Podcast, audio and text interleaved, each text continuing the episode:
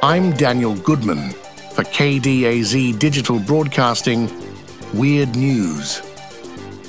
A reptile expert was summoned to an Australian residence after a mother discovered one of the world's most venomous snakes in her son's underwear drawer.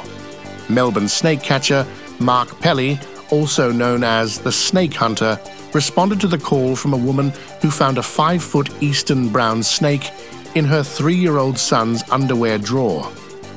Pelley shared a video capturing the moment he opened the drawer in the boy's bedroom and verified the presence of the eastern brown snake, considered the second most venomous snake species globally. That's not something you see every day, remarked Pelley in the video.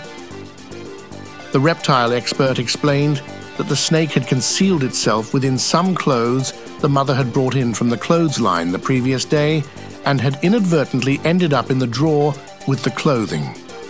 I'm Daniel Goodman for the KDAZ Digital Broadcasting Weird News, and thanks for listening.